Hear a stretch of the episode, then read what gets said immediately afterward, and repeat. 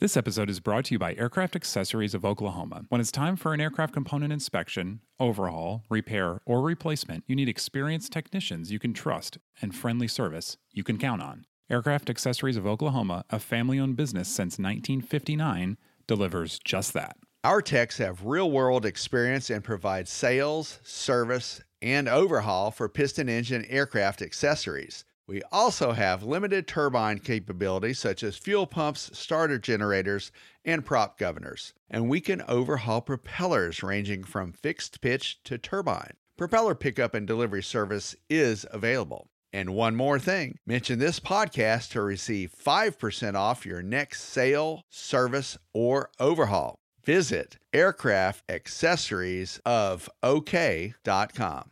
This episode is brought to you by Genesis Aerosystems, a Moog company and leading provider of autopilots for rotor and fixed wing aircraft. The Genesis S-TEC 3100 digital autopilot provides increased safety, decreased pilot workload, and is approved for over 200 makes and models. To learn more about the S-TEC 3100, visit genesis-aerosystems.com. That's genesis-aerosystems.com. This week on Hangar Talk, new pandemic relief from the FAA. And we have an update from the Arsenal of Democracy. Also, start your engines. It's time to go electric racing. We're going to hear about a frightening flight on a Southwest jet. Also, Cessna owners be on the lookout, a possible new airworthiness directive. Ian, are you ready to do some Hangar Talk today? Let's do it, David. From AOPA, your freedom to fly. This is Hangar Talk. 1056, turn right heading 130, contact final 132.4. Turn right, contact. With your hosts, Ian Twombly and David Tulis. This is Hangar Talk. Welcome to Hangar Talk, everybody. I'm Ian Twombly. And I'm David Tulis. David, our guest this week, you've actually caught up with twice for this interview. Indeed. I caught up with Lewis Smith, and he's a founder of Future and Active Pilots Advisors. We caught up with Lewis several months ago, and we updated the information with some new coronavirus pandemic predictions and a little bit more about what Lewis's group does to get some of the career pilots into the flight deck.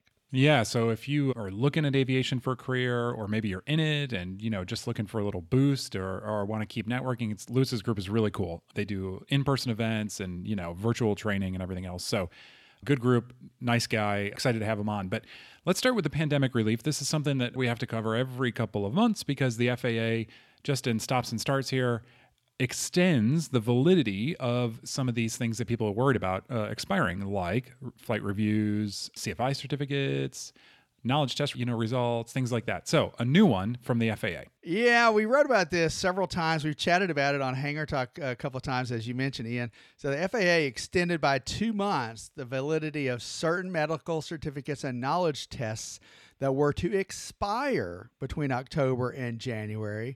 And we added two months to flight review deadlines that would have passed during that period. But as you pointed out to me before the show, they subtracted a couple of things from that. I'm going to let you tell us about that. Yeah, in the past, there's been some relief for flight instructors and also for instrument pilots, you know, to maintain instrument currency. And the FAA says, nope, no more on both of those. So CFIs, you will not get a renewal extension for this particular extension. And also, instrument pilots, you won't get a currency extension here again on the look back. It used to be they had extended it to nine months. Now they're saying, nope, no more. Now it's going to be six months. This is very confusing. As you mentioned, it's like, okay, well, now this is something that's coming up in the next couple of months, but what if I just, you know, what if I was going to expire in September? And so it's like you really just have to go on the website. AOPA has put together a really nice flow chart that I think can help folks makes it a lot easier to understand. But if you have questions about your medical knowledge tests, your CFI certificate, your instrument currency, all that kind of stuff, you just got to go on the website and check it out and, and read that SFAR because you will have some relief. Or, and or not. You're, you, no, no. or, and you're a former member of this group, or call us at the Pilot Information Center and we could Yeah. walk you through that, Ian. That's what you did for a while. And um, I just want to let our podcast listeners know, and I chatted about this before during uh, one of our shows, that my medical was coming up during that time, Ian. And it was uh, up for renewal in September. Of course, I had to the end of the month, and I had originally got it done in 2018 at the beginning of the month. But I went ahead and opted for a real in person third class medical. So I'm good to go for two more years. But, you know, that would have been for me, I would have had the extension. It would have been possible. But with a lot of paperwork that we do to fly during missions for AOP, I went ahead and just decided to get it done and get it out of the way and visit my AME. Now, I'm curious, actually, that now that you mention that, were you able to? I'm trying to remember. It's been a few years since I've had a medical. Were you able to keep your mask on through the entire exam, or is there a portion where you got to bring it down so that he or she can, the doc can look at something specifically on your face? Just briefly, I just want to check out and make sure that you don't. I guess that you don't have cancer or anything like that in your esophagus or your mouth. But for the most part, okay, uh, you know, it's just a general look at your face. But for the most part, I kept it on. The hardest thing for me, I mean, I'm uh, getting a little bit older now. The hardest thing for me was, uh, was the or, vision test. Yeah, baby. Oh, yeah, no. Although I passed it with no restrictions at all. Good. But I mean, some of the things that you're looking at, and it's like the, the differences are so subtle. I mean, it's Yeah. like crazy. But um, no, for the most part, I would I would uh, coach our uh, Hangar Listeners that it was it was no big deal. We were very safe. In, in my doctor's office, we maintain uh, you know six feet separation between different patients. And uh, and he was just great. It's uh, I don't know if I could say Dr. Stephen Mann's name on on the air, but he's a great guy and has been a, a good friend of AOPA's for a long time, and absolutely was no problem at all whatsoever. Good, good. Okay, good news. Hey, so uh, an event you were just at and that we had promoted and we were all excited about the Arsenal of Democracy. This was uh, going to be, you remember a few years ago, most of, I think, the airplanes that flew, the types that flew in World War II, did a, essentially a parade, a military parade down the mall, flew over the mall. They were going to recreate this, but Mother Nature got in the way this time. as it does so many times when you're looking at outdoor aviation events. And you know, Ian, this was the, like the largest gathering, um, not just of warbirds, but of, of aviators probably this year since the coronavirus hit. And we had about 70 warbirds at two Northern Virginia airports where they assembled, they did practice runs, formation flying, and, and basically I wrote a little story. You know, they alternated practice flights with polishing and oil changes, that kind of thing. That's right. Uh, but but you know the coolest thing uh, really was the camaraderie between that group and a lot of folks who hadn't seen each other for a while because a Warbird group, you know, the folks who go to different air shows with these with these aircraft, uh, everything from you know the L5 liaison aircraft to, through T6s and B25s. Uh, even we had two B29s up here. It's a labor of love for a lot of people, and if you don't if you don't have a nonprofit organization that's helping you along, it's you know a lot of money out of your pocket to keep the aircraft going. But they were so excited. The pilots and crew were so excited to see one another. It was truly remarkable. I really enjoyed experiencing that. Yeah, and of course, I mean, you know, stories everywhere in those two airports about uh, people who had flown these airplanes in the war. You know, and, and like you said, people who who have since you know worked very hard to keep them flying. And one that you caught, I just thought was really touching. It was a guy who had flown a B twenty nine in the war. And got to, to ride in one again, Doc, I think. um, yeah, yeah. So absolutely, and so I'll expound on that a little bit. A 101 year old World War II B 29 pilot Bob Valche. He joined the Doc crew. That's a Boeing B 29 airplane that he actually helped deliver. In fact, he delivered the first B 29 airplane during World War II. He's 101 years old and he assumed a position over there in the navigator station. And even though the flight, the Arsenal Democracy flight, was originally scheduled for September 25th, a Friday, it was postponed till September 26th, which is a Saturday. But weather, very low ceilings really scrubbed that mission. And it was going to go down the Potomac River and, and basically take a left over the Lincoln Memorial, go down the National Mall, and then take a right and peel off out of Washington, D.C. But the, the ceilings were too low. But locally, Valche was able to stick around at one of the airports. It was Manassas Regional Airport over in Northern Virginia, and he was able to get aboard Doc. And it was just a treat, Ian. He enjoyed it. I saw that when they were advancing the throttles for takeoff, he went ahead and had his hand in the position as he Oh, would wow. be advancing the throttles back in World War II. Now, Bob Valche, he flew 117 combat missions during 46 months of service, but here's what he was known for. He was the head of the Spear, Ian, the head of 500 B 29s that overflew the Japanese surrender ceremony in Tokyo Bay. It was over the USS Missouri back on uh, September 2nd, 1945. So Bob Valshena, he was a young man back then. Yeah, yeah. And there was a lot of pressure on him to show this this show of force. This Yeah. was a very historical thing. A lot of, you know, the winning army would generally do something like this on land when there was a surrender that would that was signed. And so but this was in the air Wow. uh, back in 1945. Anyway, he had a great time on that flight, and we were so glad to be with him. I got to tell you now, don't tell our our Hangar Talk podcast listeners or my boss Alyssa Cobb that I almost missed this flight. and so I'd been there for two and a half hours, and then um, I was chatting with the crew, and I said, you know, I've got my camera gear and my video stuff, and I just want to put on a flight suit so I could, you know, so I could squeeze my way through the aircraft. And these are narrow airplanes. Don't forget. The people operating these airplanes years ago, Ian, they're in their twenties. They Yeah. were skinny, you know, not like Yeah. so. Yeah, Yeah. So I went and, and really, it took me like two minutes to slip on a flight suit. I mean, two minutes. And I came back into the terminal and everyone is gone. And I'm like, what the heck? So I'm, like, it was a setup. out. It was. They were like, "Quick, let's go now, Tulis. He's in the bathroom." I see a puff of blue smoke, you know, coming down the ramp. I'm like, oh my god, I've missed it. So, but anyway, uh, uh, hats off to the to the Doc flight crew. They went ahead and fired the other three engines up. Talked to the to the pilot, uh, Steve Zimmerman. He held the airplane. They lowered the the crew door, and I scampered aboard a ladder. and so it was funny. it was really cool. They just spent, you know, five hundred dollars in gas waiting that minute and a half. You know. Yeah, the- but don't tell anybody. Like I said, it was fantastic. we were so glad that to share that moment with Bob Balchet, and he is a prince, 101 years old, Ian, and it was just an honor. I mean, it brings tears to your eyes when you think about something like that. He gave so much to to our country, and so many others did too. Yeah, yeah, great story. And sorry that they couldn't, uh, you know, that the flights couldn't go off. But like you said, they did salvage it in, in a way with a lot of uh, a lot of veterans and and volunteers and everything else. So I want to move on from the past to the future here, and that is racing and specifically electric racing. Now, this is something I'm, actually really excited about. You know, in the world of motorsport, it's always about you know power and loud and you know smoke and smell and everything else, but as actually this Formula E series has shown with car racing, electric racing really does have its place, and um, a group is hoping to bring that to the sky. Yeah, I was just gonna make a funny joke, Ian. They'll probably, they'll bring the buzzing sound overhead to a racetrack near yes, you that's soon. right. Yeah, yeah, But uh, yeah, you're right. Behringer Arrow, whose founders earned their racing chops with something that's close to my heart, basically motorcycle racing, and in fact, sidecar motorcycle racing. Wow. Uh, they partnered up with Air Race E to establish this all electric air racing league, and it's going to debut in 2021. Now, you know that the Red Bull Air Race sadly disbanded in 2019. Mm-hmm. Yeah. And we had a couple of U.S. Uh, racers that we that, that are our buddies, Michael Goulian and Kirby Chambliss. We don't have word yet on whether they're going to join this group or not, but there are at least 12 teams representing nine countries.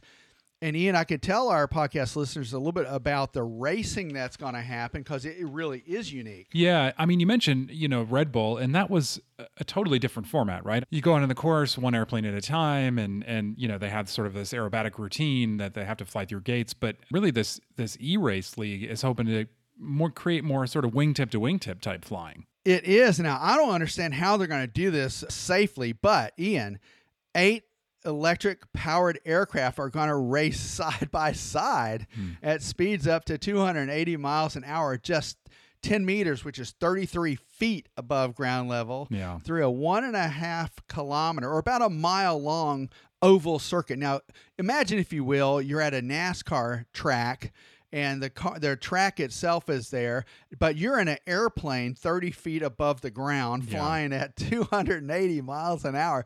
All left turns, constant left turns. Yeah. That's what this is going to be with grandstands, and it is, it is just it sounds out of this world. Yeah, I think, you know, chances are they'll probably have to tweak the format a little bit because, boy, you can imagine. I mean, it's like to be able to fly in a mile radius at that speed, you're pulling some pretty serious G's. So, Serious, uh, you yeah, know, and- constant. yeah, to do it over and over and over again on one direction, it's like that's not a good thing. So, yeah, I think they'll probably tweak that a little bit. But I love the idea of the, you know, wingtip to wingtip, you know, airplane to airplane type of racing. I mean, that's what makes it really exciting. And and I know it's like, you know, you don't get the smoke and the power and everything else, but this e-racing it's cool stuff and the technology that's involved is just fascinating and it really pushes forward you know for for all the rest of us the ability to have you know electric trickle down and so I, i'm excited i i I wish them the absolute best. I hope it works out. You hit the nail on the head with that. The technology that we'll gain out of this, because there's a lot of product R and D that will be involved Mm-hmm. with this. And listen, there's some serious money behind that. There, the Air Racing League basically inked a little bit of a partnership with Airbus, and Airbus has predicted that there will be you know commercial airliners powered electrically within you know I would say the next 30 years. So Yeah. this is pretty unique and and there's a, a definitely definitely a lot of thought behind this. Yeah. Yeah, it's good stuff. Yeah, looking forward to it. Hey, want to turn to a person's name that you've probably heard. You might not remember because it's been a couple of years, but Tammie Jo Shults. She is the Southwest captain who, with her first officer, successfully brought back the damaged 737 into Philadelphia. This was the one where the engine essentially disintegrated. Unfortunately, one passenger was killed after their explosive decompression. But uh, she and her first officer brought this jet from an unbelievable circumstance at altitude down to a safe landing in Philly.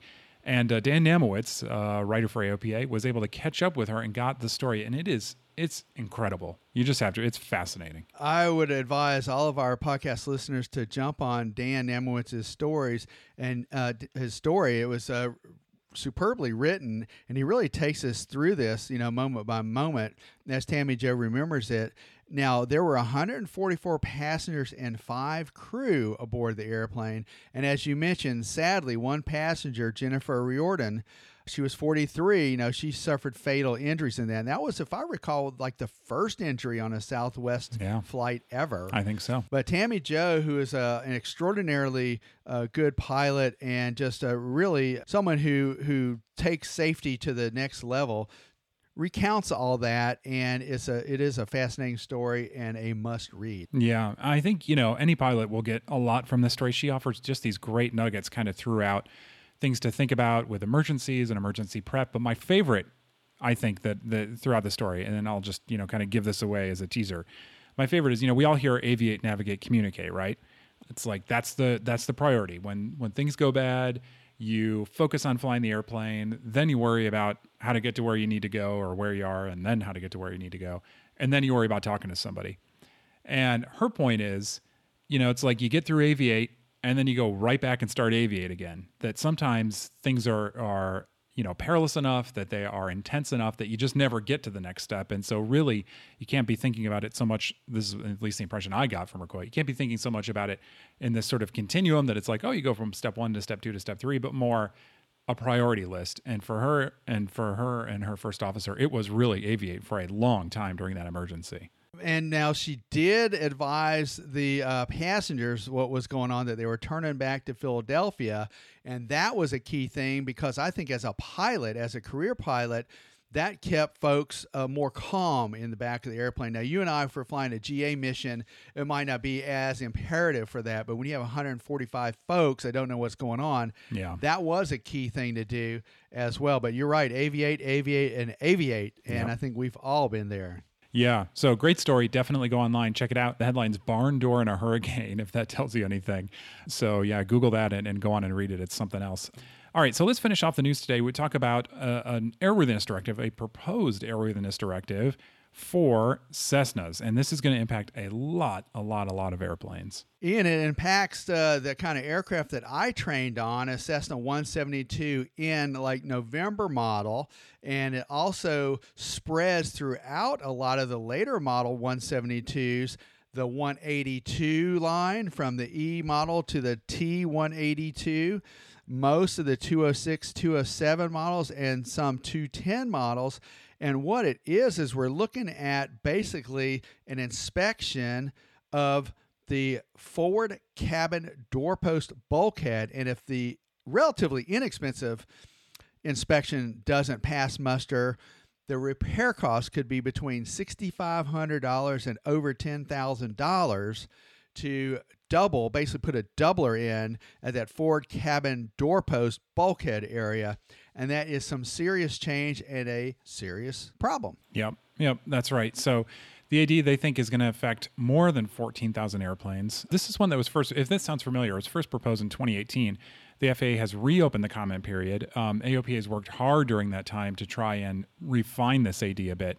Now, a lot of times these are like, oh, you found, you know, one incident and it applies to the whole fleet, and that's maybe not so good. However, they found they they said more than four dozen similar cracks on airplanes that they've inspected or that have been inspected. So yeah, this is a big deal. I think you know the new proposal it extends some of the service time a little bit and some other things, and so uh, AOP I think was able to get a few with the owner community, get a few things. I, I would say a little less onerous on this, but definitely something that if you own a Cessna, have experience with this, you definitely want to comment on. Comments are open until July 13th. What I'm concerned about is for the average Cessna 172 owner. Now, Ian, I looked up, I did a little homework like you usually do. I looked in Trade-A-Plane to see what the values are, and I found values of the N model surprisingly from 45000 all the way up to $95,000. Now, I remember when I was uh, contemplating buying a, you know, at least one, maybe two, and having a little flight school myself when they were about 30 to 40 grand. But uh, the forty-five to ninety-five thousand dollars. That's probably because a lot have been updated with modern avionics and some other systems that are available to us. But anyway, if you average out, say fifty to sixty thousand dollars for the, the regular one seventy-two of that of that age, the cost is about fifteen percent of an aircraft's average value if it's deemed to need this this work. So that is significant. And the problem is that there were, like you said, there were some cracks that were found in that lower area, and that's nothing to sneeze at. That is a real serious problem, and it's something that definitely has to be addressed. Yeah, absolutely. So, yeah, uh, go online. Like I said, July 13th, that's when the comments are due. If you've got a Skyhawk or, or one of those single engine Cessnas and you think you're impacted, definitely go in, read the proposed AD, and uh, and provide comments because the FAA will will read those. David, let's uh, let's talk about careers. Lewis Smith, a guy that you thankfully were able to catch up with twice, really interesting guy, and and he's got a lot of really good advice for uh, people looking at aviation careers.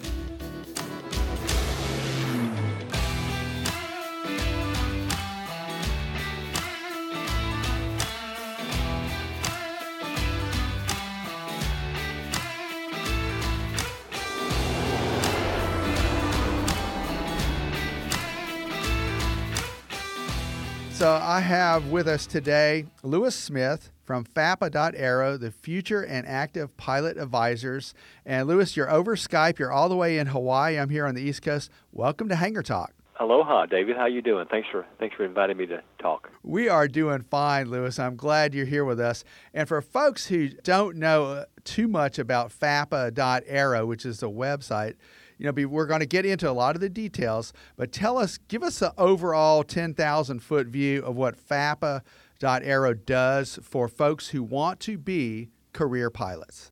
FAPA offers objective and independent advice for future pilots and also established pilots all the way through their, their retirement years with our financial planning. So the advantage we offer compared to a lot of information on the internet is that uh, we check our sources, we don't publish rumors, and we provide uh, information and articles that pilots must make decisions throughout their career. So the articles deal with all those decisions at various stages. One of them is should you become a pilot? Or is this really a profession for you? The next decision is choosing a school. So all of our articles are about career decisions. And because of that, we do not publish industry news anymore. As you know, industry news is proliferated, uh, it's so ubiquitous that every, everyone is publishing blogs and websites and news. We don't do that. We, we specialize in publishing articles that deal with the important career decisions made by professional pilots at every stage of their career. Exactly. And I know that you guys vet this stuff really carefully. You've been in the business for a pretty long time. I'm going to ask you a little bit about your history in a second.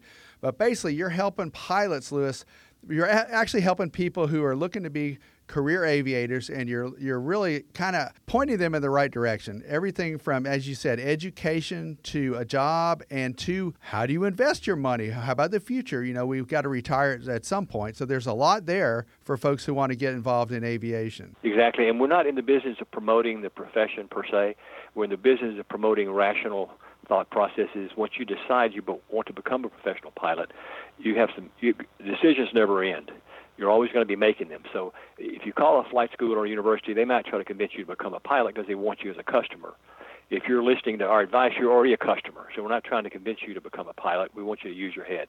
And we see a lot of a lot of career mistakes made because someone has been told information by someone who's in the business of selling something else to do a certain thing. And since we are in the business of selling advice, and you've chosen us, we're going to give you the most, uh, the best advice we can. Lewis, tell me a little bit about what FAPA is doing now during the coronavirus pandemic precautions. I know we're having virtual seminars versus the in-person seminars that, that you were famous for. That's correct. We uh, had to switch from in-person pilot job fairs where we had 20 to 25 companies recruiting pilots in person at various hotels around the country once a month.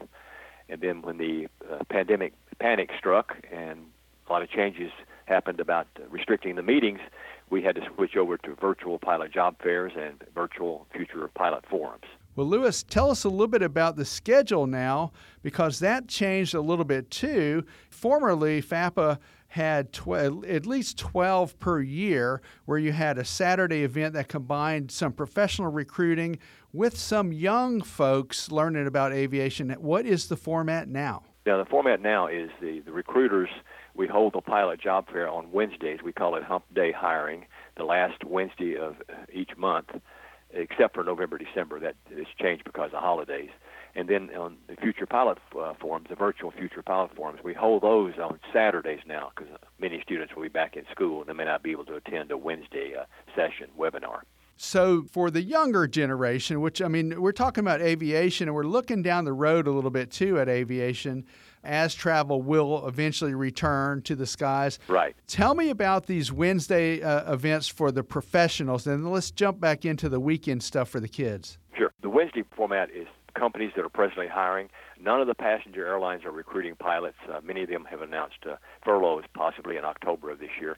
Uh, but uh, the companies that are recruiting are going to be the private jets, uh, business jet travel, and also freight operators like Atlas Air and FedEx and UPS those companies are still recruiting, and we expect those to continue recruiting from now on.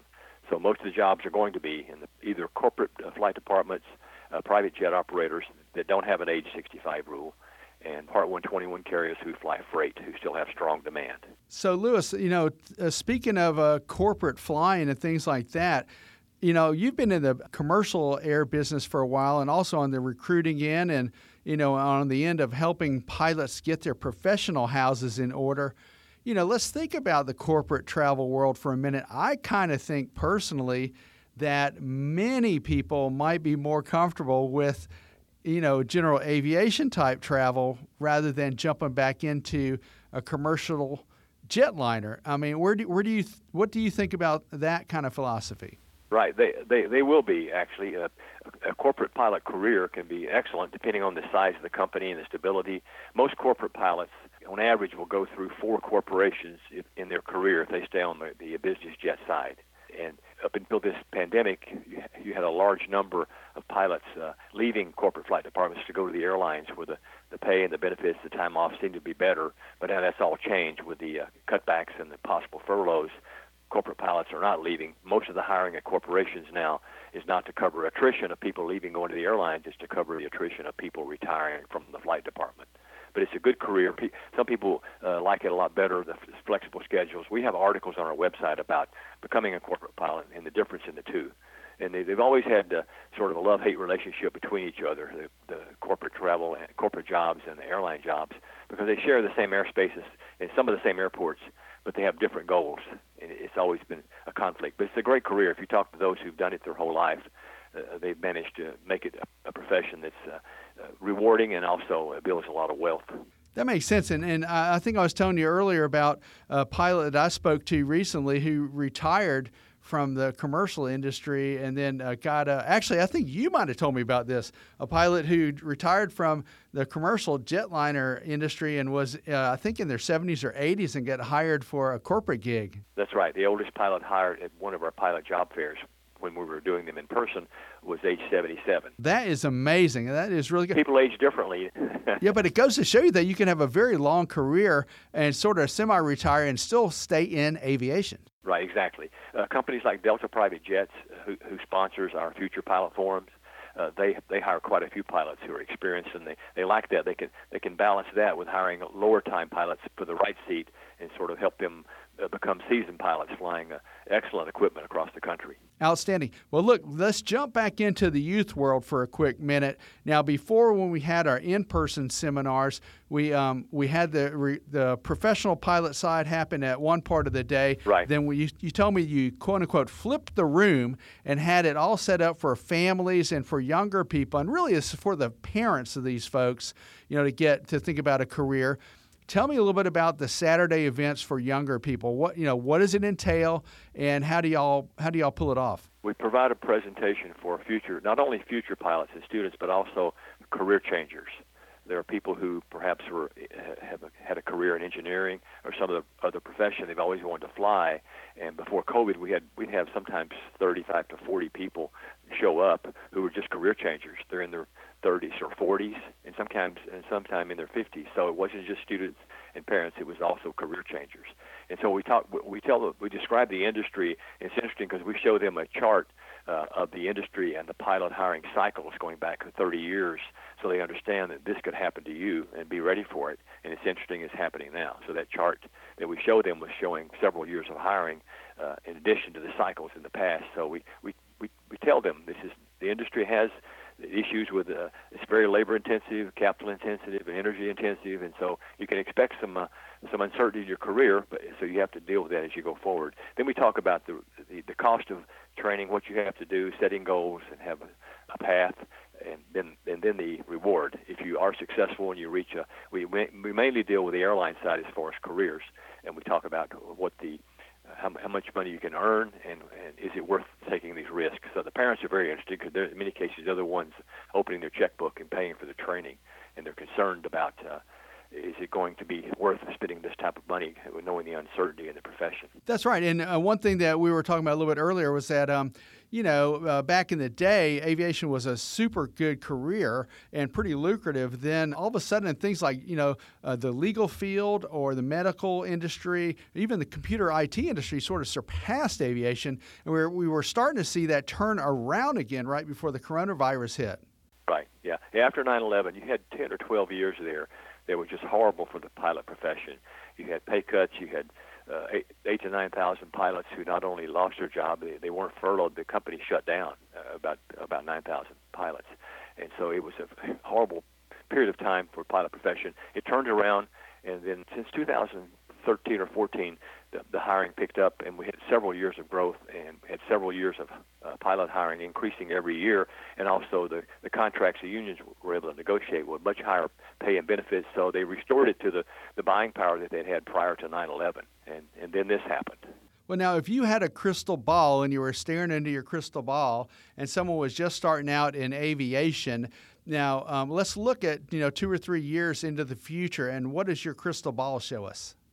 Well, for a person, a student entering his freshman year at an aviation college, uh, it's probably no change in the decision. They're they're they're going downstream and they're going to build their experience, get their education, get their flight ratings, and then they're going to turn and hit the main river like everyone else and, and go upstream trying to find a job. So it's not really a factor that affects that decision. If you want to be a professional pilot, uh, four years from now, the market will be will likely be turned around and there'll be pilot hiring and the qualifications, depending on the pool of people, how many uh, pilot, how many companies actually shut down if that happens, how many pilots are still on the market, it affects what qualifications are needed. Prior to this, a college degree wasn't really required by most companies, and uh, people were getting hired uh, at a lot of regional airlines without four-year degrees, and uh, in some, in many cases, the major airlines. That's probably will change. The airlines will increase their qualifications in order to reduce the number of applicants on file so, to make it manageable. So it looks like a four-year degree is going to be uh, much more important going forward after this is all over. So that's one big change from prior to the co- coronavirus pandemic is that four-year degree, Lewis. And there are plenty of uh, not just aviation colleges. There are plenty of colleges folks can go to and still get an aviation background on the side as well. Right. Exactly. Exactly right. Right now, collegiate aviation is under a lot of stress especially the two-year schools have a flight program. Uh, running the budgets and running a flight operation is very, very expensive. So it remains to be seen how, how many schools will actually keep their their flight training programs and keep their degrees for professional pilots. So we're watching that closely at FAPA. And you have been watching that since, I want to say, since the late 70s, early 80s when you embarked on this. Uh, on this uh, endeavor, and you've seen a lot of comings and goings and ups and downs, like the sine and cosine waves of the hiring and, and retracting in the industry. Right, exactly. I have, and there's an old saying that you haven't, you're not really an airline pilot until you've been furloughed. Oh boy. well, well, um, Since well, 1972, actually, uh, when I separated from the military in 1974, the industry was in one of those downturns, and um, many pilots were laid off. Several thousand were laid off from all the all the airlines. But you know, like other fields, you've remade yourself and m- moved in a different direction. I think other folks might be doing that too. And like we are just uh, thinking about the horizon and looking in that crystal ball, Lewis. You know, what about electric vertical takeoff and landing and things like that? There are a lot of new technologies on the horizon that might mature in the next few years. You're right, and the industry will, will change. Obviously, most of the companies are for profit. If they're nonprofit, it's not intentional. They, they like to turn it around and make money for their shareholders. But we see a lot of interesting, you know, electric airplanes. Uh, you see, uh, some pilots are actually learning to fly drones to uh, supplement their income, especially the ones that might be laid off. One of our sponsors at our at our uh, future pilot forum and also a pilot job fair is AquiLine Drone company, and they're they help they help pilots set up a, an LLC and learn to fly drones so they can earn some income, perhaps while they're laid off from the airline. That's their big target right now. Well, the drone industry is on the up and up. And in fact, you know, a lot of there's a lot of interesting usage for drones right now, and, and of course, the electrical vertical takeoff and landing, you know, industry might might quote unquote take off. We know when that battery technology improves to the point where it could actually, you know, lift folks up in the air and, and go for a ways. Yeah, urban mobility, urban mobility is a is a growth market, so it'll be interesting to see if we if the uh, artificial intelligence and the cloud uh, can control the traffic and keep it safe. And obviously, one of the biggest risks for cockpit jobs is unmanned aerial vehicles, and we will see how far that progresses uh, going forward. That's one of the big big questions that parents will have when they come to our future pilot forums.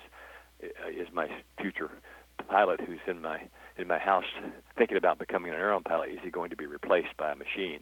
And but every profession has that risk. You know, artificial intelligence and automation affects every profession. So you have to take certain risks going forward. We, the, Boeing forecast, like you mentioned earlier, they haven't come out with a forecast this year, but it'll be interesting to see what their forecast is next year going forward for the next 20 years for a pilot profession.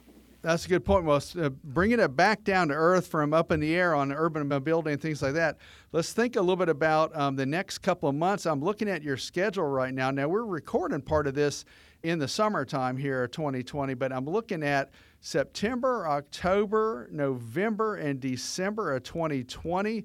You have FAPA forums and job fairs coming up. Right. And how can people tap into that, Lewis? Give them the lowdown on how they could register and show up for that virtually. They will go to our website, go to fapa.aero.aero,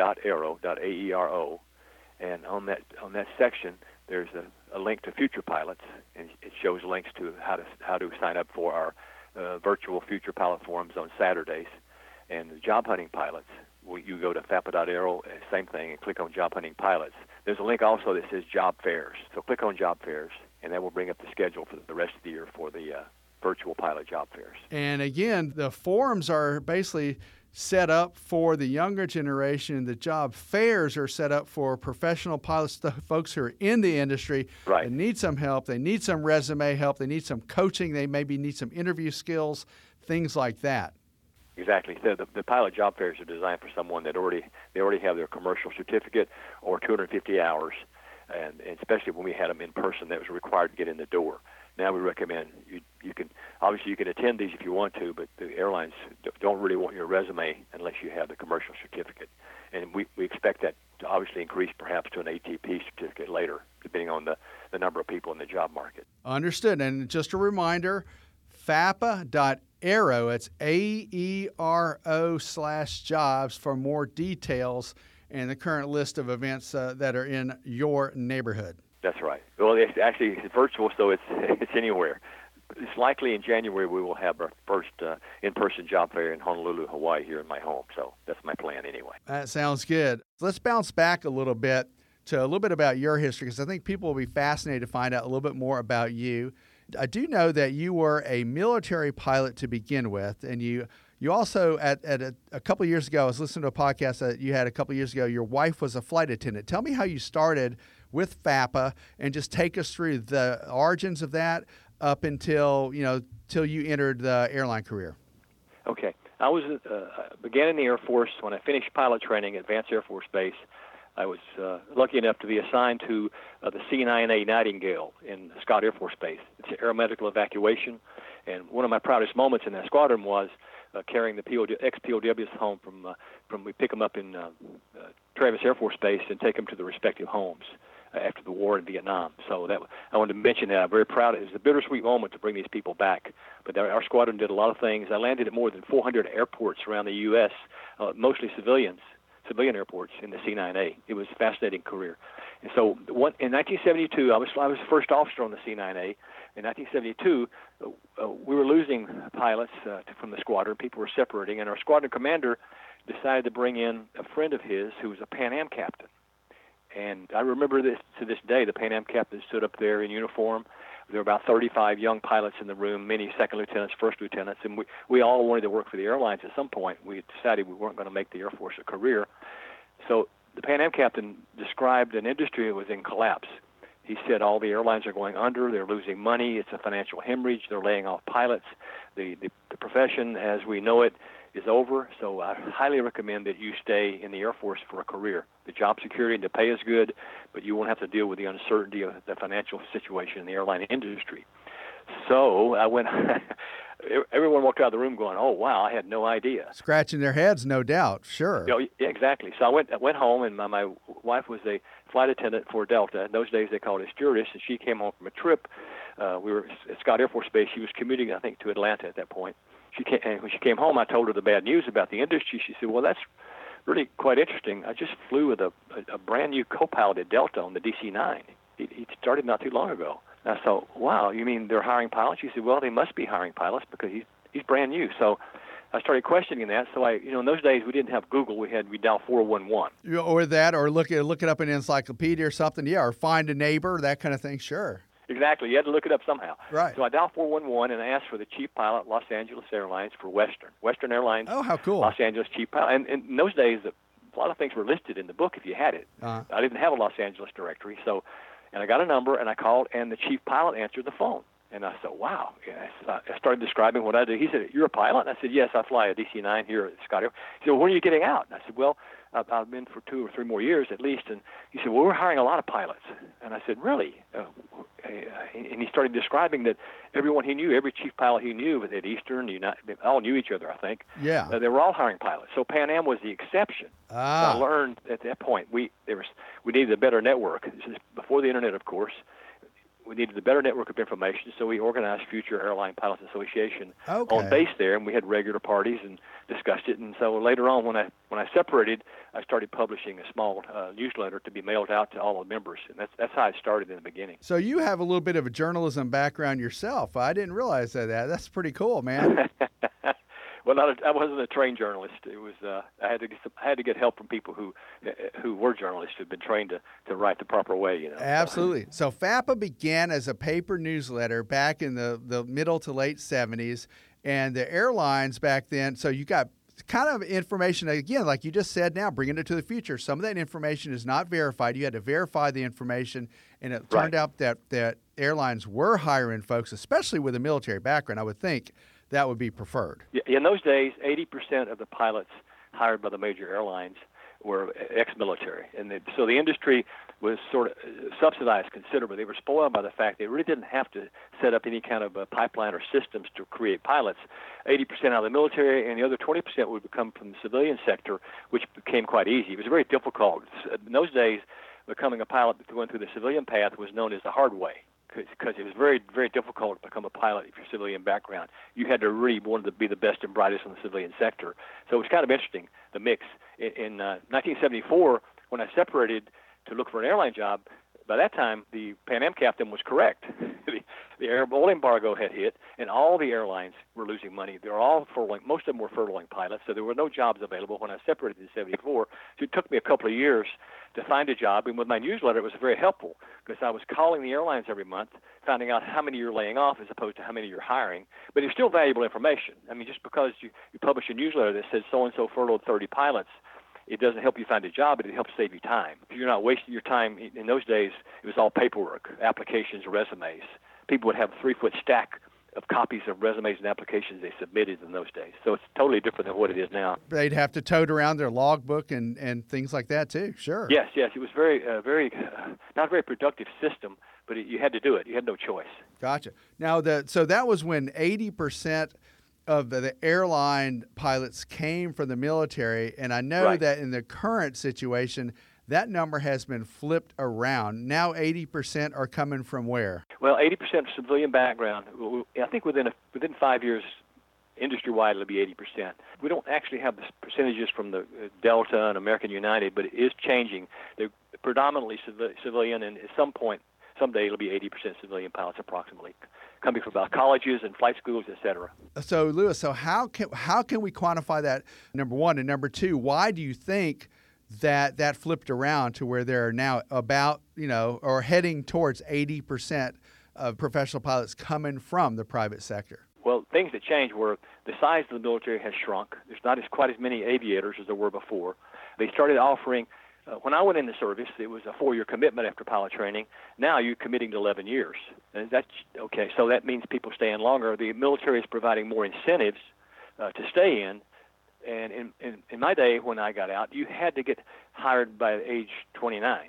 United Airlines sent out a, a letter to 12,000 applications on file in 1976, telling every pilot, "Listen, we will not interview you or hire you unless you if you've turned 30." So age 30 was a kiss of death, okay? Well, now it's changed. There's no more age discrimination. People can be hired at almost any age. So therefore, a, a pilot can stay in the military for 20 and then do 25 years at the, at the airlines and have a, a double dip of career, which is pretty fairly common. I mean, just because you've reached retirement age doesn't mean you can't fly professionally anymore because there are other options for seasoned pilots. That's correct. At our pilot job fairs in the morning on the Saturdays we have them, there'll be anywhere from four to seven companies there recruiting, and they specifically want to hire the age 65 and over pilots who can no longer work at Part 121. Since they're Part 135 charter operators, they can hire at any age. I think the oldest pilot hired has been age 77 at one of our pilot job fairs. So there are a lot of people people retiring from the airlines, and depending on they either want to continue flying or they need to continue flying, they will go to someone like Delta Private Jets who fly jets for the, as long as they can. And the Delta Private Jets has developed a, a part-time program where you can work eight days a month, eight days and 20 off, I think, with 13 bid schedules. I think how it's structured. So uh, Delta Private Jets is, and also they will fly you to work. So you're not you're not commuting on standby or jump seat. They will buy you a ticket on Delta Airlines to get to work. So Delta Private Jets, Gamma Aviation. There's a lot of. If you go to the website and look at fapa.aero slash jobs, you will see the companies listed that are recruiting, and many of them are hiring. We, specifically say age 65 plus for those companies. Really, that is yes. great news. That's a kind of like the reverse of age discrimination. It's like, hey, we got season pilots. We want it. We want you. Yeah, yeah. Whoever said feast or famine in this business was a genius because it's. I've never seen anything like this. Tell me a little bit about. Okay, we've got the the we got the upper end of the spectrum covered. We talked a little bit about the younger end how can folks who are aviation oriented get started in aviation? I know this is not your specialty, but you do entertain a lot of young kids. And so, you know, what is it that we can do, you know, as colleagues, as parents, as folks who are trying to cultivate the next generation? What are a couple of things we could look for to get more people in the field? Well, I think you go to the major, the global and major airlines websites. For example, you look at propel.delta.com uh, that that is a website for Delta that attracts people into the business, explains the pipeline they're developing. Uh, American Airlines has a cadet academy. United Airlines has one called uh, AviateUnited.com, I think it is. We need, to, need to verify that later, Dave. That's from memory, David. So, uh, you, uh, AviateUnited.com, and they're all building pipelines. And on those websites, you'll see redirects and other parts, other professions within that company. We don't track uh, uh, the hiring at any other profession other than pilots. But most of the big airlines that have the most demand, you will find a lot of resources right there. Plus, there's organizations like uh, uh, University Aviation Association, the uh, ABI, Aviation Accreditation Bureau International, those organizations, and there's other Women in Aviation, Organization of Black Aerospace Professionals, there's National Gay Pilots, a lot of organizations out there that are providing information for people that are entering, entering the profession. But we, we only right now only track or monitor the pilot uh, hiring. So you, I know that you do track and monitor the pilots hiring, and you and I and everyone else in the aviation industry have we've grabbed onto these numbers from the Boeing, you know, pilot and technician jobs outlook that really are startling figures. And they are, and uh, right now you're, you're correct. It's amazing numbers. So Boeing, I don't see Boeing mentioning automation or artificial intelligence or one pilot aircraft. I'm not sure why they don't mention it because it obviously someday is perhaps coming. I don't know if we talked about that in this, our future pilot forums. I mentioned to the parents, well, one of the risks is what if automation occurs and you end up with one pilot in the in the aircraft? Well, that will diminish the demand for pilots, obviously. But any profession you choose, we're going to be faced with automation and artificial intelligence. So you have to decide: is it worth the risk of things changing in the future? And things are going to change. I don't know if passengers will actually fly in the back with only one pilot, but I think uh, Boeing is in the business of selling airplanes and they don't care if there's a glut of pilots. I think they might prefer a glut of pilots in order to sell their airplanes. A shortage certainly doesn't. A shortage certainly doesn't have Boeing. So, in other words, again, like you said, verify the information, look at different sources, and uh, and take that take it with a little bit of a grain of salt, a little bit of skepticism. Right. What is the motivation for that person that's giving that information? What's the motivation? Why are they? Why is this person sharing this information with me? Are they charging me for it, or is it free? So it's important to examine your sources of information, and, and the the internet has not made it easier. It's made it less expensive, but it takes more time now to filter through this, this muddy river of information that you receive to determine is this correct or not. And, and there's a lot of people in the industry are willing to give free advice, and it's well intentioned, but sometimes it's wrong. And how does the individual who's brand new know if it's right or wrong? Well, that's that's a good point. Well, they need to rely on their on their network of other aviators and education professionals and things like that. Right, right. I had a friend who wanted to be a, a career counselor for FAPA, and I interviewed him over the phone, and he wanted to be do interview preparation. And I said, "Well, let me ask you this: uh, How many times were you hired by the airlines?" He said, "Well, I was hired once." I said, well, how do you know that wasn't a fluke? Right. And, uh, well, well and, and, what he did to get hired might have been uh, something that is not apropos today. I mean, you might need different skills. You might need a different interview. Exactly. Yeah. He was hired 30 years ago, and I quizzed him on what's this, what's, and so he obviously could give well-intentioned advice, but it would be wrong after my interview with him I said, well, here's what's happened lately. You know, it's changed so much. And he was, and like you say, he, he was shocked that people could get jobs at age 65. He thought the rule, he thought that many people thought it was passenger versus freight, that you could go fly for the freighters. No, that's not it. It's part 135, part 121. That's the dividing point. And so it's it's uh, it's interesting. I go on message boards occasionally. It's, it's it's entertaining. It's informative. But sometimes the advice you see given is is not very good. Gotcha. Well, again, uh, uh, trust and verify. Right, and you also, if, you, if you're giving advice, you have to ask that person probably a lot more questions about them than they're going to ask you. So it's not an easy thing to know enough about this business to give someone advice. Well, speaking of advice, I, we're going off in a little bit different direction, but I like where you're headed on this. You've seen a lot of professional pilots come to to your seminars, and what give me a couple of tips for folks who are looking for a pilot career job or they're looking to change careers. They're coming from military and they want to enter you know the sector as a commercial pilot for an airline. Are there some tips that you can give us? Yeah there's there's a checklist. We provide that uh, says first of all you uh, you get your first class physical make sure there's no issues with uh, getting a physical exam. One is to get a discovery flight. Make sure you you really want to do this get up in the air a lot of schools will give you a discovery flight uh, low cost or free and uh, those are the two, first two things you must start to do. And then the other one is have a plan. Look at the numbers, research. What you, if you already have a college degree, then it's a matter of choosing a flight school. And so the, the advice we give people that if you're researching flight schools, and, and later we'll have a really good uh, comparison table of all the major flight schools. We're working on it now for FAPA. But what you can, where you can start is if you go to the the big three airlines, American, Delta, United, and drill down through their websites, you'll see flight schools that they've vetted and chosen to be part of their pipeline. That saves you some time. If these big airlines have already done this for me, it saves you a lot of time choosing the flight school for you. And those are going to grow.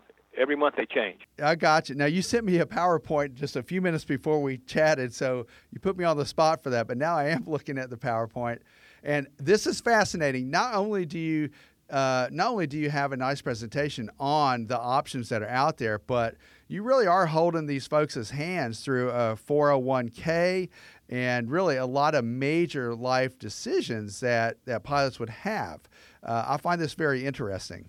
Yeah, it is. You know, there's one of our shareholders in our company is a PhD, and we he talked about. I asked him. I said, "Well, wh- why is it pilots tend to make seems to be poor financial decisions?" And he said, "Well, it's a psychological thing called reaction formation. A person who is in a position where they it's bureaucratic and structured, and they can't take a lot of risk, tends to when they leave that job and open their checkbook, they take a lot of unwarranted risk." And most people who don't make their money dealing with money, like pilots or dentists or whatever, or any profession, tend to make a lot of mistakes managing their assets. And pilots are no exception. Well, athletes as well. We hear about that right, all the time. Athletes, exactly. So that, that's why we're in that business because our goal is to help people reach their goals and decisions that we're in, and we, we enjoy doing it too. It's, it's more than one kind of profit in this business. It's helping people reach their goals, and it, it's, it's sort of fun watching people. It's so much easier now than it used to be. I've never seen it so easy to find a job and, and for flying. And of course, you know, we we warn people. There, there's always things that happen in this business. If you if you look at that cycle chart of hiring, there's a reason why the industry can be unstable. It's capital intensive, it's labor intensive, and it's energy intensive. It's difficult uh, to make money uh, in this business in certain uh, conditions, and recessions affect them, oil spikes affect them, and now what's affecting companies more now, you know, what they never expected, is the price of pilots. You know, petroleum was always their concern, but thanks to the shale, opera- shale operators in Texas and New Mexico, et cetera, the uh, oil prices are very inexpensive in real dollars, and pilots have gone up a lot. Gotcha. Lewis, you've been excellent. You've really had some great advice for folks listening on uh, for this via the podcast, and a lot of material here for us to let our folks in the flight training world know about. Is there anything else that I didn't ask you that you want to volunteer at this point? And and please remind everyone of the website one more time. It's fapa.aero. Awesome. And one thing I've noticed about this business, the people that are usually most successful, you have to have a sense of humor in this business. Because some things, sometimes things happen that you know, aren't funny to some people, but you still have to laugh at yourself and laugh at the circumstance. So a sense of humor is really important.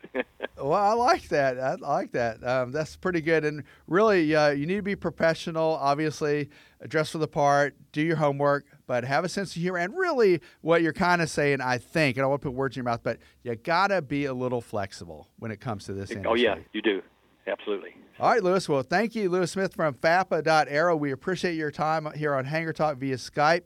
And I look forward to seeing you in person, hopefully one day in the not too distant future. It was fun. Thanks a lot for inviting me.